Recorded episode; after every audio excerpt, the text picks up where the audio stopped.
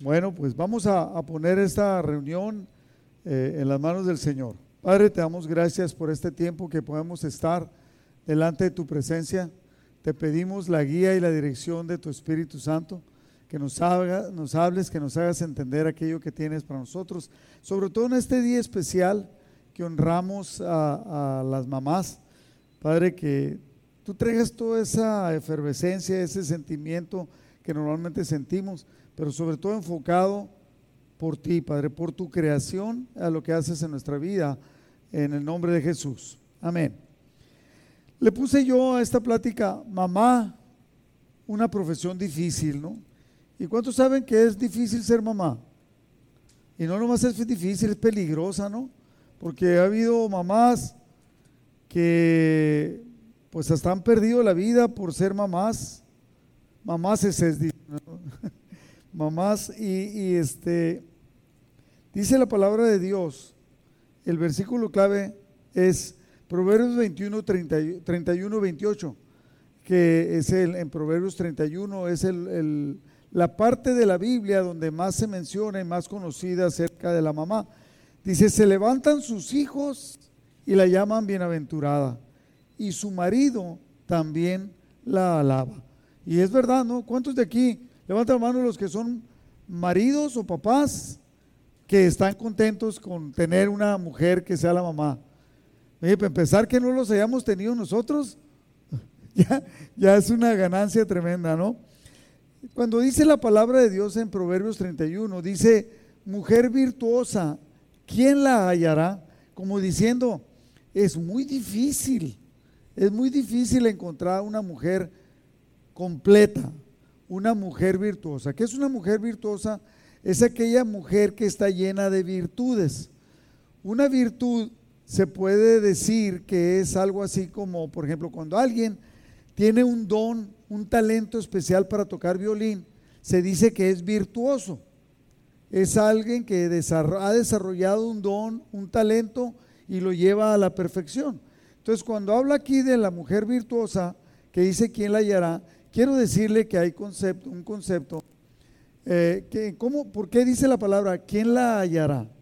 Como decir, es muy difícil que esto se logre. Pero eh, el otro concepto, o sea, o sea hay co- conceptos de estudiosos de decir, no, ¿sabes qué? Proverbios treinta y uno lo que habla es como que si fuera una mujer ideal, no que exista una mujer así. Pero diciendo, así debía de ser la mujer, una descripción que así debía de ser la mujer. Y está hablando de una mujer que es mamá. Proverbios treinta y uno, y empezamos en el treinta y uno diez, y quiero decirle, voy a utilizar la Biblia lenguaje sencillo porque es muy explicable como para que sea entendido en nuestro tiempo, al, al lenguaje que usamos. Dice, qué difícil es hallar una esposa, ex, esposa extraordinaria. Hallarla es como encontrarse una joya muy valiosa. Quien se casa con ella puede darle toda su confianza. Dinero nunca le faltará. A ella todo le sale bien. Nunca les, nada le sale mal. Todos sabemos, ¿verdad? Que, que pues en el tiempo que vivimos y todo, pues no habemos personas perfectas. Lo que hacemos, muchas cosas nos salen mal. A las mujeres, alguien decía, oiga, esto del Proverbios treinta y uno es como declarar a una mujer así, pues es imposible, ¿no? ¿Quién la va a encontrar así de perfecta? Bueno, la palabra de Dios lo habla. Nunca nada le sale mal. trece. Sale a comprar lana y lino y con sus propias manos trabaja con alegría. Se parece a los barcos mercantes, de muy lejos trae su comida. O sea, la mujer de Proverbios treinta y uno dice, sale, consigue comida y la trae. Ella sabe cómo, pero va a haber comida, ¿no? Ahora pues vamos aquí a la Walmart y compramos, y, o, o te vas al otro, al, al otro mercado, y hay mercados inclusive también en, en cualquier mercado ya encuentras comida, hasta comida hecha, ¿no? Se levanta muy temprano. Sabemos que no todas las mujeres se levantan muy temprano.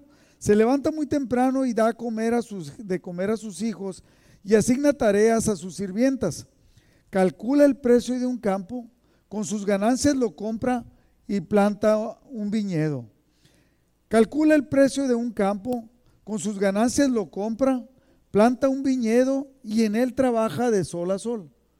Qué tremendo, ¿no? O sea, una mujer así, digo, pues no, pues, eh, o sea, vamos a decirlo de esta manera, no todas las mujeres son buenas en todo. Hay algunas que son excelentes administradores, hay una, algunas otras que son excelentes inversionistas, pero hay unas que son muy malas administradoras o no tienen cosas, son muy buenas. Lo que sí es que casi todas son buenas para regañar, ¿no? A los hijos, pues, a los hijos. Ella misma se asegura de que el negocio marche bien. Toda la noche hay luz en su casa, pues toda la noche trabaja. Obviamente, pues no estamos viviendo ese tiempo, ¿no? Ella fabrica su propia ropa, siempre ayuda a los pobres. Por ejemplo, yo conocí una pareja que casi nunca hacían comida en su casa, era la pareja ya nada más ellos dos. Y un día le pregunté, oye, ¿por qué no haces comida en su casa? Porque sale más barato salir a comprar una torta. Obviamente no estaban bien nutridos, ¿no? Pero dice, sale más barato salir a comprar una torta que fabricar, que hacer la comida en la casa y comer, porque a veces te sale más caro, ¿no? Bueno, ella fabrica su propia ropa y siempre ayuda a los pobres. Ahora sabemos que hay lugares que la ropa te cuesta demasiado barata. O sea, obviamente no, no hacerla te costaría mucho más, ¿no? No le preocupa que haga frío, pues todos en su casa andan siempre bien abrigados. Pues es alguien que se preocupa. Y eso yo lo he visto casi en todas las mamás, ¿no? Se preocupan mucho por sus hijos o se preocupan por nosotros. Toma telas de lino y de púrpura, y ella misma hace colchas y vestidos. Yo sí recuerdo a mi mamá, yo no sé cuántos ustedes vieron, pero mi mamá, pues yo traía pantalones así como de yute, ¿no? Como de, camisetas eran como de sacos de, de harina, de, de, de harina El Rosal, ¿no? Me acuerdo, parecía propaganda, ¿no? Y el cinto, pues era un mecate amarrado así, ¿no? Pero ella los hacía, y ella misma fabricaba las, las, las, las colchas y fabricaba Las, las almohadas, ¿no? Durísimas, me acuerdo, pero bueno. veintitrés. En la ciudad y en el país, su esposo es bien conocido, pues ocupa un lugar importante entre la gente de autoridad. O sea, obviamente por la influencia de ella. veinticuatro. La ropa y los, los cinturones que ella misma fabrica los vende a los comerciantes. O sea, pesadísima esta mujer, ¿no? O sea, ahorita vamos a hablar mal de ello, más de eso. Es mujer de carácter, eso sí, he encontrado muchas que tienen muy carácter firme, ¿no? Es de mujer de carácter, mantiene su dignidad y enfrenta confiada el futuro. Siempre habla con sabiduría y enseña a sus hijos con amor. Siempre está pendiente de su casa y de que todo marche bien. Cuando come pan es porque se lo ha ganado. La Reina Valera dice, No, no come el pan de balde. Sus hijos la felicitan y su esposo la alaba y le dice, mujeres buenas hay muchas, pero tú las superas a todas. La hermosura es engañosa, la belleza es una ilusión, solo merece alabanzas la mujer que obedece a Dios. Que todo el mundo reconozca los frutos de su esfuerzo, que todos en la ciudad la alaben por sus acciones. Obviamente, en, en este tiempo, los tiempos han cambiado demasiado. La sociedad ha cambiado y la manera de ver las cosas ha cambiado. Pero también hay muchos estratos sociales. Puse una foto ahí. Esas mujeres las podemos encontrar. O sea, la primera vez que yo las encontré, esa mujer es una, se podría decir indígena, que trae un rebozo y trae amarrado a su bebé ahí. Si tú vas a Chiapas y a Oaxaca, y a Puebla, en esos estados sobre todo, vas a encontrar un montón de ese tipo de mujeres.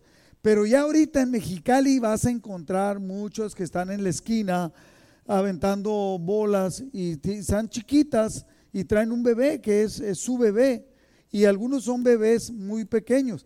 Los tiempos han cambiado mucho, la sociedad ha cambiado mucho.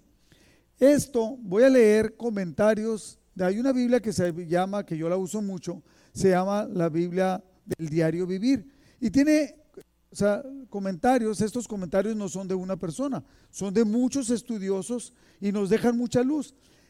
Esta, esto es el comentario que hace esa Biblia, ¿no? Es una ilustración, este Proverbios treinta y uno, de una mujer de carácter firme, de gran sabiduría, de muchas habilidades y una gran compasión, que ojalá todas las mujeres así fueran. Algunas personas tienen la idea errónea de que la, la mujer ideal en la Biblia es retraída, servil y completamente casera, así como, como que no habla, no hace nada, no sale de la casa, no se puede encargar de nada que no sea de la casa. No es así. Lo que está hablando aquí la ilustración de Proverbios treinta y uno, esta mujer es una excelente esposa y una excelente madre. Vamos a quedarnos con eso, ¿no? No, no lo que hace, porque la verdad, todas las mujeres de ahorita estarían totalmente en desventaja con esa mujer. ¿Por qué? Porque esa mujer es fabricante, es importadora, es administradora, es corredora de bienes raíces, es granjera, es costurera, es tapicera y es comerciante.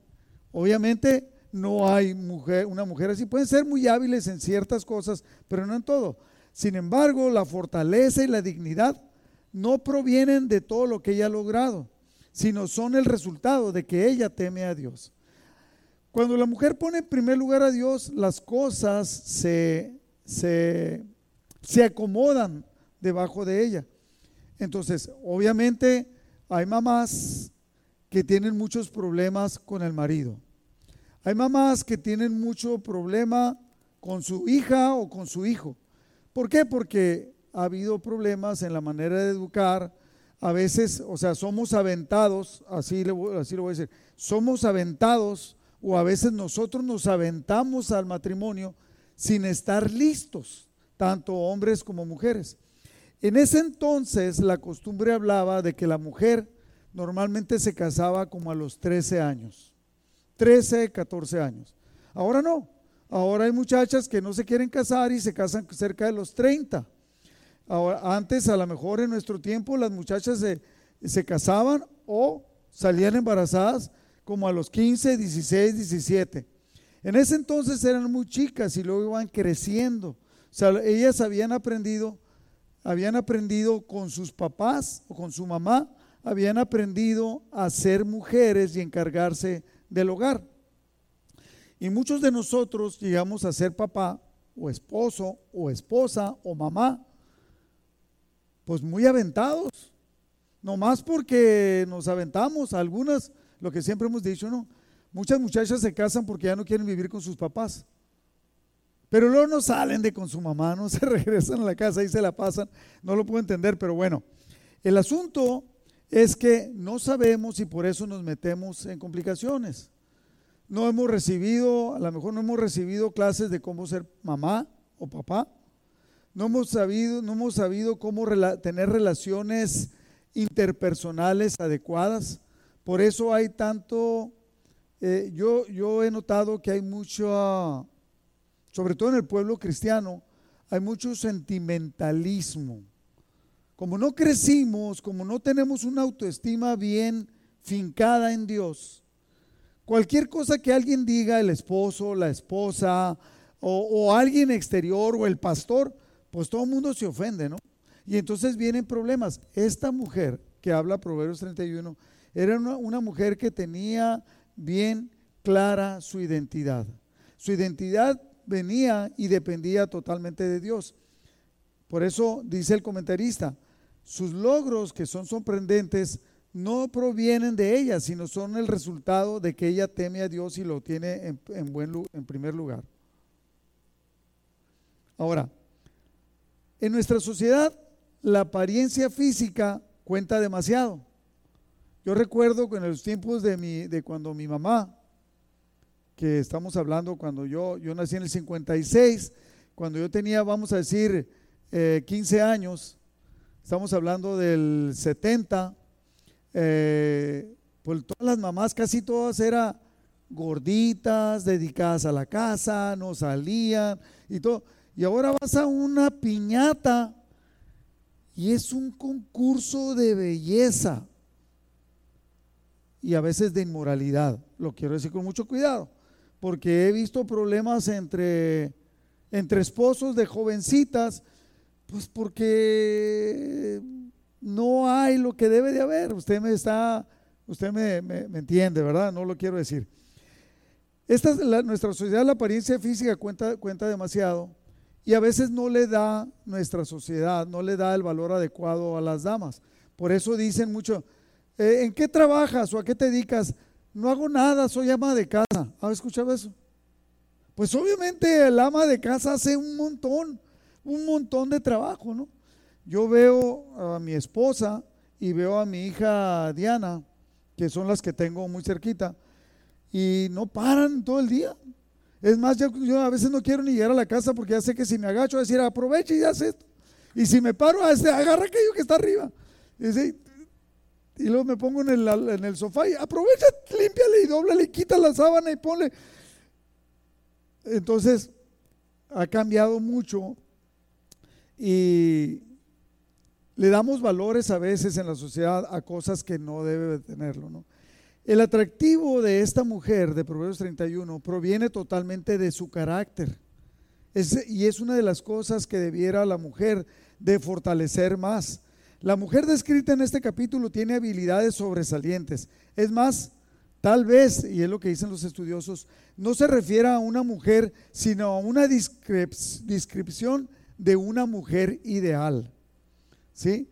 No la vea usted, mujer, dama, no la vea como un modelo que se debe de imitar en cada detalle. Los días de ustedes y de esta mujer no son lo bastante largos para hacer todo lo que ella dice que hace. Ahora, no dice que lo hace todo el día. Puede ser que hiciera cosas y a veces una cosa pudiera ser que duraras un mes o más, ¿no? Entonces, sería, sería tratar ustedes, compararse con esta mujer, totalmente desleal. O sea, totalmente, ¿por qué? Porque nadie, nadie podría hacer lo que ella hace. Véala usted como una inspiración para hacer todo lo que usted puede ser. Porque usted puede tomar una parte y decir, yo quiero esto, yo quiero... No podemos ser igual a ella, pero podemos aprender de su laboriosidad, integridad e ingenio. Le voy a dar un ejemplo. Yo en mi vida, en mi vida con mi mamá y mis hermanas, yo vivía feliz. Tuve muchas hermanas, nueve hermanas. Y entonces, pues siempre había mujeres en mi casa. Y, y mi mamá siempre estaba ahí. Yo me acuerdo de ella siempre lavando y haciendo cocina, cocinando, ¿no? Y mis hermanas arreglando la casa, trapeando, trapeando, eh, eh, ayudándole a mamá. Y a mí me ponían a trapear y a limpiar y me daba mucho coraje, ¿no? Pero bueno, entonces, pero si yo me acuerdo de, de ella de esa manera, pero si usted me dijera, yo vivía feliz de esa manera, si usted me dijera después de que yo conocí a Yolanda y me casé, si yo regresara al estilo de vida que yo tenía, obvio que no, ni siquiera cerca. No puedo creer que yo haya vivido de esa manera cuando vivo ahora de una manera diferente. Eso quiere decir que nosotros podemos aprender y podemos crecer y podemos mejorar. Ese es el punto. Ahora, hay una gran admiración de la sociedad y de nosotros hacia las damas como, como mamás. Son, es, es un diseño de, de parte de Dios. Eh, y fíjese, en esta parte el otro día platicaba con unas personas y les decía yo que, que el principal problema que hay ahorita en la sociedad y con las mamás y los papás es que no hemos entendido lo que Dios espera de cada uno de nosotros. En Proverbios uno ocho, y ahí viene la clave, ¿no? Dice, oye hijo mío, la instrucción de tu padre y no desprecies la dirección de tu madre.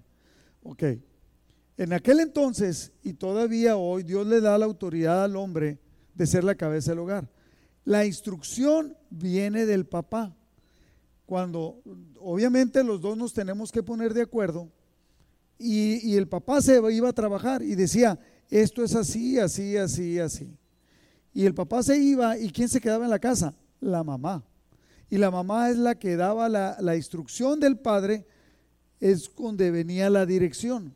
Ahora, sé por todo lo que he estado hablando acerca de estar equivocados, de manejar cosas que no debiéramos de manejar, de repente las mamás de hoy han caído mucho en el engaño, porque es un engaño, un engaño sutil, como nos parece, de que tú haz feliz a tus hijos, dale por su lado, no le pongas disciplina, de, dale todo lo que quiere y lo vas a echar a perder.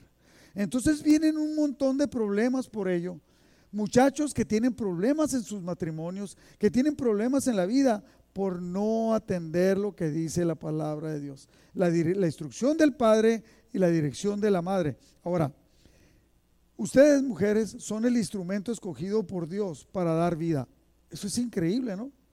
Nosotros los hombres no podemos dar vida, digo, sí participamos, pero el que una mujer esté embarazada, diseñada por Dios de esa manera, esté embarazada, traiga un bebé nueve meses cargándolo y luego lo manda al mundo y luego lo cuida, lo guarda, es algo que pues nosotros como hombres, muchos hombres simplemente embarazan a una mujer y se van, no saben nada, no tienen responsabilidad y a veces aún viviendo dentro del mismo hogar, pero ustedes son pieza fundamental, damas de, de la familia. En Génesis dos dieciocho dijo Dios, Jehová Dios dijo, no es bueno que el hombre esté solo, le haré ayuda idónea para él. Entonces no es bueno que estemos solos y Dios las diseñó a ustedes para que sean la ayuda perfecta, exacta para cada uno de nosotros. Y obviamente al fundar una familia, aunque ahora andan con que Como que dos homosexuales se pueden casar y pueden contratar a una mujer para que tenga un hijo y, y luego darles el hijo para que, y es una serie de broncas ahorita en la sociedad, pero no está diseñado así, el, no está diseñado así por Dios. Ahora, ¿cómo nació el Día de las Madres? ¿Usted sabe? Hoy quiero ver una mano levantada. No, casi nadie sabemos, ¿no? Pero le voy a decir. Allá en el, los principios de Estados Unidos, Anna Jarvis era hija de una, de una pareja de pastores metodistas. Su mamá se llamaba Ann Maria Reeves. Fundó, y es, ella señora, esa señora fundó el club del Día de las Madres.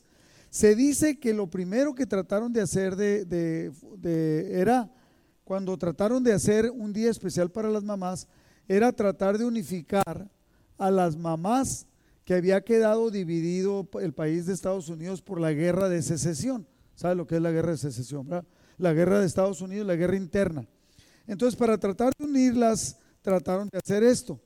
Y esta señora, ella murió el nueve de mayo de mil novecientos cinco. Pero algunos dicen que murió el doce de mayo. Pero si se fija cómo queda en medio ahí por ahí el día diez, ¿no? Al tercer año de su muerte, la hija de ella, Anna Jarvis, hizo una ceremonia en memoria de ella y ella le da un clavel blanco a las personas que asistieron. ¿Por qué? Porque decía que el clavel blanco era una flor que le había gustado a su mamá, pero que además significaba pureza y una serie de cosas. Y entonces la da y ella comienza una promoción para que se celebre el Día de las Madres. En mil novecientos catorce... El presi- y ella hizo comisiones para tratar de hablar con el, con el Senado, con el Congreso, para tratar de lograr esto. En mil novecientos catorce el presidente Woodrow Wilson instituyó oficialmente el Día de la Madre el segundo domingo de mayo. Y ahí quedó establecido, pero ya se estaban juntando antes y esta señora que sabía que había algo pues que faltaba para que las mamás fueran exaltadas, fueran bendecidas, eh, ella promocionaba en un momento de oración el que se estableciera ese día. En México, en mil novecientos veintidós, el secretario de Educación, José Vasconcelos, lo instituyó como el día oficial el diez de mayo. Ya sabe, México, el catolicismo, mayo era el mes de la Virgen, y entonces agarraron ahí y aprovecharon lo que había hecho Estados Unidos y establecieron el diez de mayo, ¿sí? Entonces, así es como que es instituido. La verdad es que el trabajo de las mamás es asombroso y merece ser reconocido todos los días, no solamente el diez de mayo. Y siempre debemos estar agradecidos a Dios por la vida de ustedes, mamás. Dice en Proverbios dieciocho veintidós, este proverbio siempre me ha encantado, ¿no? El que haya esposa, haya el bien y alcanza la benevolencia de Dios. Yo he dicho que yo llegué a ser hombre verdadero hasta que me casé, porque entonces pude ser un verdadero hombre y pude llegar a ser papá a través de la vida de mi esposa, el diseño de Dios. Entonces, cuando hayas esposa, dice, ¿por qué dice? Cuando hayas esposas, hayas el bien. Si unos se casan y tienen unas broncotas que se quieren matar y algunos se matan. Entonces, si lo comprendes, lo que Dios quiere contigo y la bendición que es tener tanto el hombre, tener a la esposa, alcanzas la bondad de Dios. Y la mujer, tener a un marido, tienes la protección y tienes el cuidado diseñado por Dios. En la N T V dice: el hombre que haya esposa encuentra un tesoro y recibe el favor de Dios. Otra versión dice: el hombre recibe la bendición que estaba diseñado para él a través de Dios, a través de la mujer. Cuatro principios puntuales para este día, y los voy a decir rápido, es muy rápido porque se nos está acabando el tiempo. Primero, quiero dar un gran reconocimiento a nuestras mamás, a las mamás de aquí, de nuestra iglesia, a los que están viendo a través del internet, por todo su gran valor y entrega para llevar a cabo su misión. Y muchas veces, la gran mayoría de veces, es totalmente abnegada. No piden nada a cambio, lo hacen con amor, lo hacen con pasión. No somos quienes somos, ni seríamos quienes debemos de ser sin ustedes. O sea, nosotros, mamás, nos complementamos y llegamos a ser las personas que debemos de ser solamente a través de ustedes. He dicho yo, lo he dicho, yo recuerdo a mi papá buscando a Dios. Mi papá, si era necesario, me, ob- me obligaba a ir a la iglesia. Pero yo no recuerdo palabras, casi palabras o frases que mi papá me haya dicho para buscar a Dios. Mas, sin embargo, siempre recuerdo un montón de frases y palabras de mi mamá, dándome exhortaciones para buscar a Dios y siendo ella ejemplo para llevarlo a cabo. Número dos, usted es un instrumento de Dios. Que no se les olvide, aun cuando tengan un marido insensato que no las reconoce. Dios las ha diseñado para marcar y bendecir nuestras vidas, aunque se porten mal a veces. Y se porten mal los esposos, los hijos o a veces ustedes. Tercero, el día de ustedes no es un solo día. El mostrarles cariño y respeto debía ser diario, no solo un día al año. Yo sé que la sociedad a veces no la reconoce, pero ustedes, la, la identidad de ustedes es algo de que debe, debe ser, y ustedes deben de entender lo que es maravilloso. Mamás, cuarto principio, busquen a Dios, dice la palabra de Dios. Es tanto el trabajo, es tanto la responsabilidad, es tan fuerte el diseño de Dios para ustedes que ustedes necesitan a Dios. Este gran trabajo no puede ser logrado integralmente, o sea, no puede completarse si tú no tienes a Dios en tu vida. La bendición, el complemento, la, la, el poder llegar a la cúspide del diseño de Dios para ustedes solamente se va a cumplir cuando tú buscas a Dios. Y buscar a Dios no es venir a la iglesia los domingos. Como dijo una persona, le, le estaba hablando yo con él, le dije, oye, ¿y tú buscas a Dios? Claro, dijo, cada domingo voy a misa. No, le dije, pero no estoy hablando si vas a misa o no. Es que eso es, dijo. Buscar a Dios es ir a misa los domingos. Y tú, Rodrigo, me sabe que soy pastor, dijo, tú no buscas a Dios porque tú no vas a misa los domingos. El complemento de Dios en la vida de ustedes solamente puede ser logrado y completado a través de la relación de ustedes propia con Dios. El diseño, Él, Dios diseñó, ese diseño especial, Él lo hizo especial a ustedes en la función de ser mamá, y Él sabe cómo ustedes pueden estar completas en Él, solamente. Y, y siempre quiero decir que mi admiración y mi respeto para aquellas mujeres que hacen solo el trabajo. ¿Por qué? Porque no tienen un esposo. ¿Por qué? Porque el esposo no ha querido ser esposo o no ha querido ser papá y las ha dejado solas con el paquete. Pero yo las admiro, yo las admiro, las admiro a todos, y mi más sincera felicitación. y vamos a darle gracias a Dios. Pues le voy a pedir que se pongan de pie las que son mamás, mamás eses. Y si está ahí un familiar tuyo, pues que se ponga de pie y te tome de la mano y vamos a orar por ustedes y a bendecirlas. ¿Okay? Y también ahí los que están ahí a través del internet, pues que se ponga de pie y se ponga el marido, y si están los hijos, pues que unos por un lado y otros por otro, y, y vamos a bendecirlas. Verdaderamente que salga, la bendición es el bien decir, el bien desear. ¿Ok? Padre, te damos muchas gracias, Señor, por la vida de cada una de nuestras hermanas que se encuentran aquí y aquellos que están a, también a través del internet. Padre, que tú sigas completando ese diseño especial. Las has dotado de sabiduría, las has dotado de capacidades, las has hecho la ayuda edón, idónea y perfecta para, para que nosotros lleguemos a ser el hombre, el papá, el hermano, el hijo que tú has diseñado. Bendecimos a cada una de nuestras hermanas, bendecimos a cada una, Señor, y te pedimos que las cubras, que las guardes. Hay tantas tentaciones, hay tantas desviaciones, hay tantos peligros que les acechan, Padre, que ellas puedan depender de ti, no solo junto con nosotros, sino ellas también individualmente.